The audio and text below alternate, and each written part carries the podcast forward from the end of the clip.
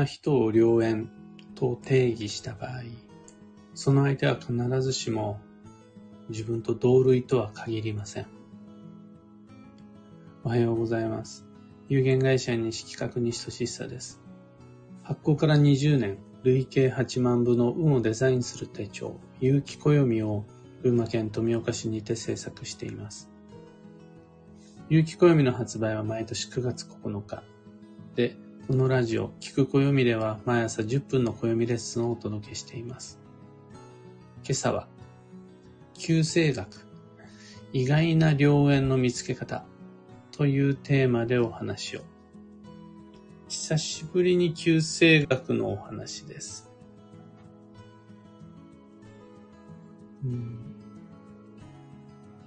一泊水星、白く木星、七石金星の人にとって、当人がどう思っていようが、旧星学上は関係なく、どの星もコミュニケーション能力に非常に恵まれた縁の星です。一泊水星の人でも人見知りするかもしれないし、白く木星でもデブ症な人はいるでしょう。七石金星でもあんまり人と向き合うのは得意じゃないっていう方はいらっしゃるはず。それでも、147を本命性として持っている方はコミュニケーション能力に恵まれていると考えられます。そういう方にとって、この世界は自分で切り開くことができるし、また自分の世界を自分で広げ、育てるべきです。持って生まれた個性派の、その、ある種独特な価値観って、自分で認めて、それをきっかけに自分で広げていくしかなくて、で、それを広げることができるコミュニケーション能力は持って生まれているっていう感じです。ただ、その固有の価値観が邪魔となって、縁のより好みをし始めちゃうと、一気に運が乱れます。そうすると、好きな人ではなくて、自分の賭けを補ってくれる人を大切にすることができると、こう世界が広がっていきやすいです。というわけで、147の人にとって良縁とは何かっていうと、自分の足りないところ、自分が見れないもの、自分にとって不得意なこと、そこら辺を補ってくれる相手、存在が良縁となります。次に時刻土星、五黄土星、八白土星の方にとって、彼らや彼女らはみんな現実的で努力家、つべこべ言わず、やるべきことはやるしかないというタイプの方が多いです。そういう方は、頑張ってる人が好きです。やることやってる人、口ばっかりじゃなくて手を動かす人と会う。逆に口先だけで行動が伴わない怠け者が苦手。その空中戦ばっかりやってて、容量の良い、の人は、それはそれで素晴らしいんですが、ずるい人って思えてしまうことがある。でそうするとの、頑張っている人を見つけると、つい手助けしたくなっちゃうタイプの方が多いのが258の土星の人です。ただ、これは僕はあの土星の人を見つけた時によく言うんですが、時刻土星、合土星、八白土星の人、頑張ってる人が好きなんですよね。頑張ってる人見ると助けたくなっちゃうんですよね。ただ、土星の人はみんなダメ人間製造所だから気をつけてって言うんです。一度サポートしてあげようって親身になると、結構助けてあげちゃう。そうすると、他人の経験や苦労まで奪ってしまうことが多いので気をつけてっていうふうに言います。で、そういう人はですね、いや誰が、何でか、どんな人が良縁かっていうと、自分が認めて、認める人よりも自分のことを認めてくれる人が良縁です。まあ、もっと言ってしまえば、自分の知識や経験、サポートを価値あるものとして認めて、そこに対価を支払ってくれる人が良縁です。ありがとうありがとうと感謝の意思ばっかり伝えて、その、ギャランティーを払ってくれない。お礼はしてくれない。っていう人は残念ながら、その、ただ乗りの人たち、いいように利用してくる人たちばっかりになっちゃいがち。そういう人を呼ぶ気が258の土星の方にはあります。でこの人を助けてあげたいっていうふうにサポートすることは大切なんですが、その時、自分にとっての本当の良縁とは、自分のそのサポート、自分のその気持ちをちゃんと価値あるものと認めて、そこにお礼をしてくれる、ギャランティーをくれる、対価を支払ってくれる人、自分を正当に数字で認めてくれる人が良縁となります。そうじゃないと本当にいつの間にか気づいたら搾取っていうこともあるのでお気をつけください。最後、三匹木星、六白金星、九死火星の人は、もうハートの精度が高い完成派の人たちは、僕がよく言うのは、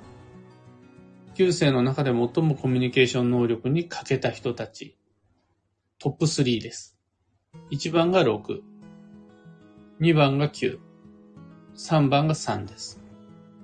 どの人たちも見えないって言われがちなんですが、実は人付き合いの能力が他の星と比べて少ないっていう人たち。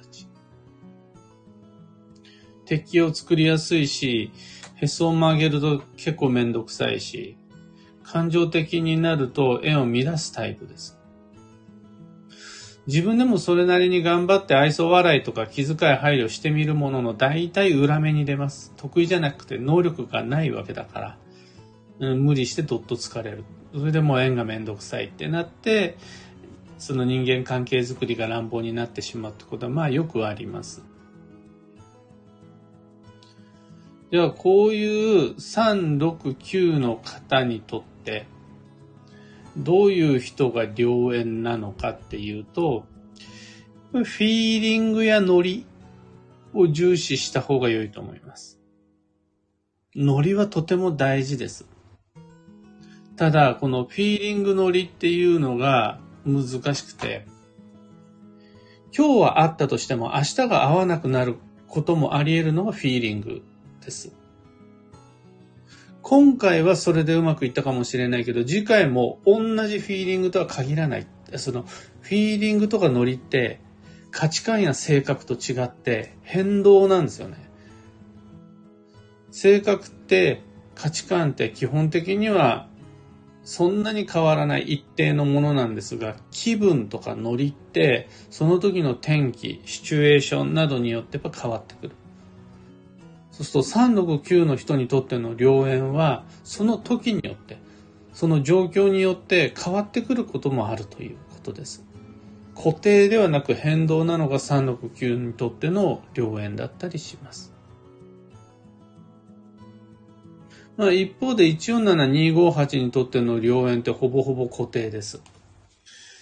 自分の足りないところが必要な147にとってみれば、その賭けってやっぱりそんなしょっちゅう変わるもんじゃないし。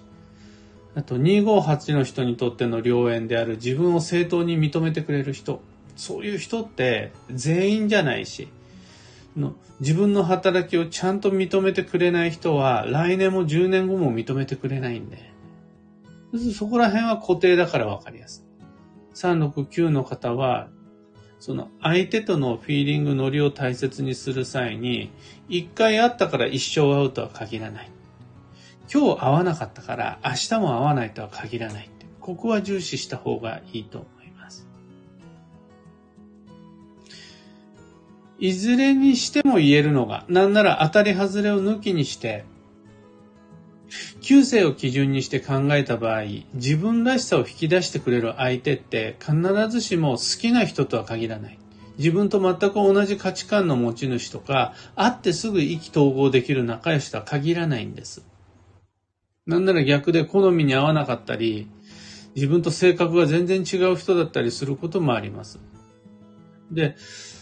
そういう人とは普通交わらないことが多いはずなんです。みんな同じ価値観の人を良縁と定義し、会って意気投合することができる人、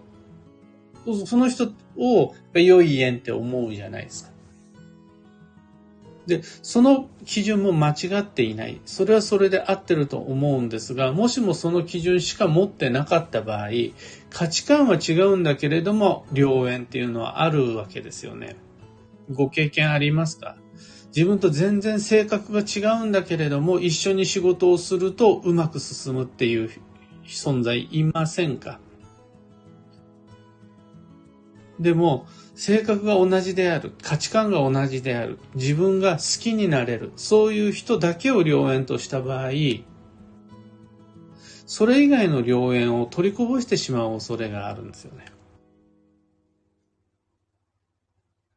で、そんな、それを防ぐために、いつもとは異なる、自分の価値観とは異なる視点として旧世学を持っておくことができると、その良縁の取りこぼしを減らせるからおすすめです。今朝のお話はそんなところになります。ちょっと多いんですが、3つ告知にお付き合いください。まず、有機暦2024使い始めの儀式に関して。もうどんどん皆さん、先行予約限定セットご利用の方はお手元に有機暦あると思うんですが、開いていただいて OK だし、中身読んでいただいていいんですが、それを自分仕様に、あの、だるまの命令ではないんですが、自分仕様にするための使い始めの儀式を9月の3日日曜日、あさっての朝6時からインスタグラムとツイッターにて同時配信します。よろしければ、朝活一緒にやりましょう。次に、開運ドリルワークショップ2024に関して。来年の行動計画12ヶ月分をしっかりデザインしていきましょう。まず手始めに理想の基地保医旅行計画から。っていうのが、毎年恒例でやっている開運ドリルワークショップというやつです。すでにブログにて告知、お申し込み、どんな内容か、どういう人に受けてほしいか、どういうことをやってほしいかっていうのを書いて、あの、あります。お申し込み始まっていますが、先行予約限定セットご購入の方はぜひ、同封のチラシからお申し込みください。あと3つ目のお知らせが、いろんな街での暦のお話会に関して、2023年10月29日日曜日の吉祥寺お話会の告知始まったんですが、速攻でおかげさまで満席となりまして、今キャンセル待ちへと移行しています。次はあの10月31日火曜日の大宮でのお話会なんですが、こちらももう告知前から主催者の方のお誘いでもうすでに7名様ぐらい人がいて、あとはもう残席が1名ぐらいかなっていう感じだそうです。で、その後はですね、僕が主催するお話会が、青山、ズームと青山と神保町の3カ所であるんですが、こちらに関しては9月の5日にブログにて告知をしようと思っています。なので、あの、今回、次回を逃したとしても、これから先、まだまだいっぱい企画を練っていくので、会うタイミング見つけたらぜひともお申し込みください。あと最後に業務連絡が一つだけ。運をデザインする暦ラボのメンバーの皆様、毎週金曜日はオンライン講座です。この後8時半から時刻土星の生き方をテーマに西企画式の旧星学をご紹介します。ここからしばらくは旧星学を深掘りしていきたいと思っています。で、そのシーズン1は自分らしい生き方、ライフスタイルがテーマです。自分を見失ってしまった時や自信をなくしてしまった時に、それを取り戻すヒントで、まあ、旧性格に限らず、多ければ多いほど人生は、仕事は、運は安定します。で、僕にとってはそれが旧性格だったので、それをご紹介します。アーカイブも残すので、ラボ面の方、過去の配信とともにお時間ある時にご確認ください。さて、今日という一日は2023年9月1日金曜日、210日ですね、今日で。繁忙の9月までは残り6日間、1週間を切りました。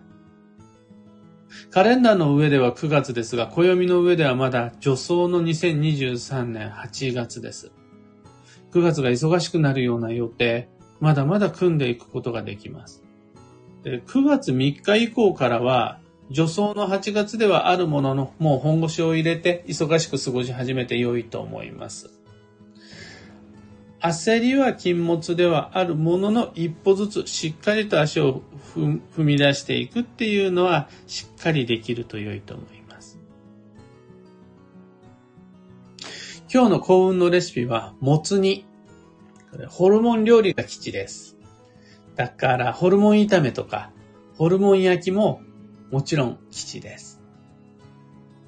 最後に今日のキーワードは対処、適切に処置する。その心は、自分の問題を後回しにして、周囲のお世話ばかりするのは今日です。まず自分が健康、順調、安泰、安定であることが大切。困ってる自分を放置してしまうと、周囲にいる他人にまで迷惑をかけちゃうことになるから、結局は。だから、あの人のため、この人のための前に、まず自分がちゃんと、自分が安心できてるっていう、そっちを優先して基地となります。以上、迷った時の目安としてご参考まで。それでは、今日もできることをできるだけ、西企画西俊久でした。いってらっしゃい。小川智美さんおはようございます。ビートさんおはようございます。タカさんおはようございます。エヌシャンティさん、おはようございます。漢方花子さん、おはようございます。空さん、おはようございます。きみこさん、はようございます。ともみさん、おはようございます。今日はみんな晴れマークですね。朝から暑いですね。本当にお彼岸まではこんな感じが続くんでしょう。くれぐれも体調崩すことなく、助走から繁忙の流れ、上手にマイペースでデザインしていきましょうね。ロミさん、キーボードさん、マイクさん、ココさん、ミカさん、スタッカートさん、おはようございます。ユウさん、アルココさん、マーチさん、クレナさん、カヨさん、石川さゆりさん、グルーブさん、おはようございます。漢方花子さん、210日初めて聞きましたとのこと。210日って主に農家とかで使われるやつなんですが、えっとね、何か、何の日から数えて210日って言ったかな。今調べちゃおう。えー、210日は立春から、立春から数えて210日。だいたい毎年9月1日頃。で、もう、農家の人は、稲、稲、田んぼやるじゃないですか。その時に、あの、台風が来やすい頃ですよ、気をつけて、なんて言ったりとか、あとは、何かね、こう、その他の農作物被害も起こりやすいから、ま要は台風来るぞの目安が210日だったりします。だいぶ今乱暴に要してしまっているんですが、そんな目安。というわけで、昔の人だけじゃなくて、農家さんだけじゃなくて、僕たちもここからは、イベントの時とか、お出かけの時とかは、台風も意識することができると良いですね。そんなのも暦の中に書いてあるってことだ。立春から210日って、まあ、指折りこう数えていけば、暦なんかなくても、だいたいそろそろかなってわかると思うんですが、そういうのを、ポンって9月1日のところに書いておくことで、数える手間を減らせるんですよね。そんなんです、暦って。のだ10月の第何月曜日とかね。そういうルールがいろいろあるわけです。そういうのを暦があるとパッと見て、あ、そうだってわかるのが便利。星の日とか、あとは満月マークとか、あとは西企画の有機暦だったら大吉日を赤い四角で囲ってあったりもするんですが、そういうのって、さってわかるから便利だよっていう暦の特徴ですよね。少しカレンダーとは違う部分なんかなって思います。というわけで今日もマイペースに運をデザインして参りましょう。僕もってまいります。